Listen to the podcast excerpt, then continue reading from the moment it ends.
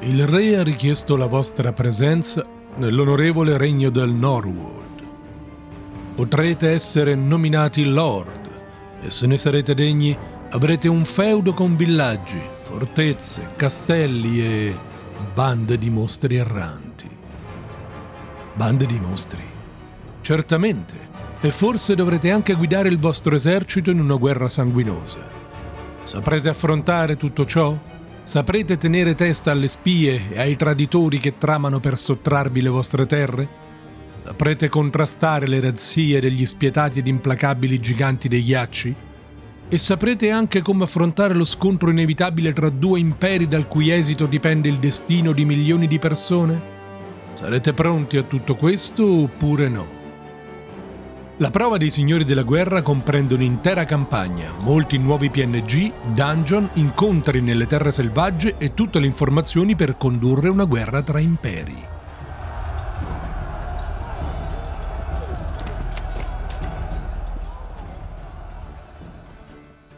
Benvenuti avventurieri e avventurieri ad una nuova puntata di Hell Games.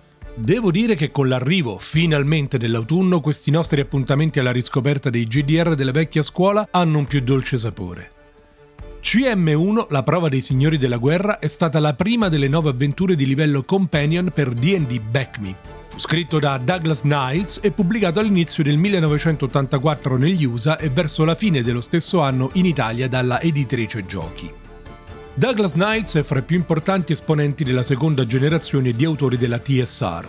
Non solo è stato coautore del sistema di combattimento di massa che appare nella scatola Companion, ma è anche il coautore di CM3, Saber River, sempre dell'84, ed ha lavorato ad altri GDR pubblicati in quegli anni dalla casa di Lake Geneva, come Indiana Jones e Star Frontiers.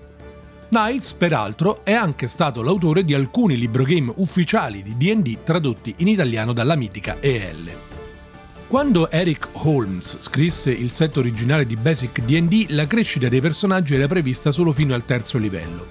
Poi con DD BX, scritto da Zeb Cook nell'81, gli eroi potevano arrivare fino al quattordicesimo ma fu solo con la terza scatola del Back Me di Frank Manser, cioè quella Companion o scatola verde che dir si voglia, che ai giocatori venne offerta la possibilità di progredire ancora di più. Ciò vuol dire che la prova dei signori della guerra è stata la prima avventura per PG di livello 15 ad essere mai stata scritta ed è, per l'appunto, basata sulla scatola Companion. Nelle prime pagine del modulo è scritto chiaramente che CM1 è un'avventura di campagna, che all'epoca era qualcosa di inedito nella linea Back Me. Infatti, anche se contiene diversi singoli incontri, il modulo è concepito soprattutto quale ossatura di una lunga serie di eventi avventurosi che hanno una durata di circa due anni in tempo di gioco. Così come l'expert set sposta l'orizzonte di DD dal ristretto ambiente dei dungeon all'esplorazione di un vasto mondo e accompagna i personaggi lungo la loro strada verso la gloria, la fama e la ricchezza, così la scatola Companion alza ancora di più lo sguardo il panorama non è più quello di ducati, contee e baronie, ma quello di interi regni e imperi, spesso in guerra tra loro, dove i personaggi non sono più rinomati eroi, ma veri e propri leader politici, con gli onori e gli oneri che ne conseguono. In termini di regole questo nuovo orizzonte è definito principalmente da due sistemi, il Dominion, che consente di gestire i feudi, e la War Machine, dedicata al combattimento tra eserciti. La prova dei signori della guerra ovviamente supporta entrambi questi regolamenti e perciò impartisce una nuova direzione alle avventure di D&D Back Me. CM1 infatti offre agli eroi la possibilità di reclamare dei domini su cui poi verranno incentrate molte avventure della serie CM e sfrutta il sistema War Machine sia per alcuni singoli incontri di alto livello che per gestire una vera e propria guerra fra regni, il cui scoppio fa da sfondo narrativo al modulo.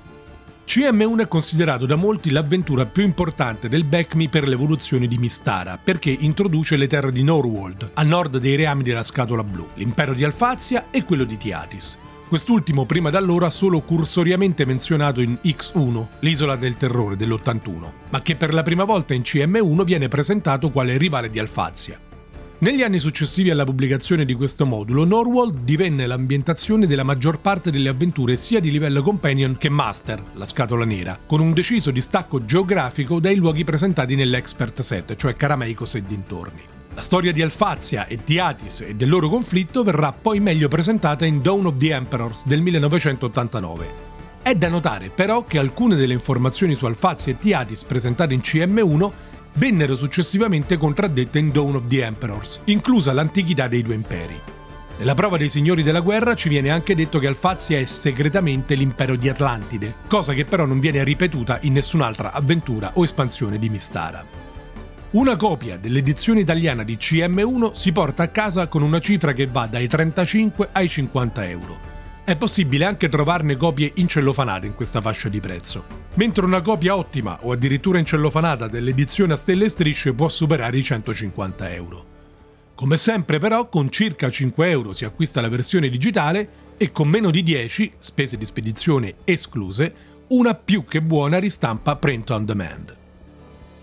Sebbene io non sia mai arrivato a giocare il livello companion ai miei tempi, possiedo comunque una copia di CM1 e la lessi a suo tempo e l'ho riletta per preparare questa puntata. E devo dire che confermo l'impressione che ne ebbi all'epoca. Il modulo è oggettivamente bello e ben fatto, ma personalmente non ho mai apprezzato D&D Back Me oltre il livello expert sia perché penso che ad un certo punto su quel motore, così semplice e intuitivo, sia stata montata una carrozzeria sempre più pesante e ingombrante, sia perché, e non credo di essere l'unico a sostenerlo, il Backme non scala benissimo ai livelli più alti.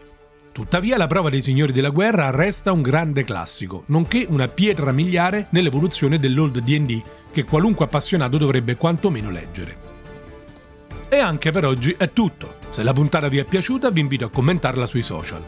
E iscrivetevi al podcast di Hellwinter per non perdere le prossime puntate e recuperare quelle precedenti. Un bacio grande, avventurieri e avventurieri, io vi do appuntamento al prossimo Hell Games!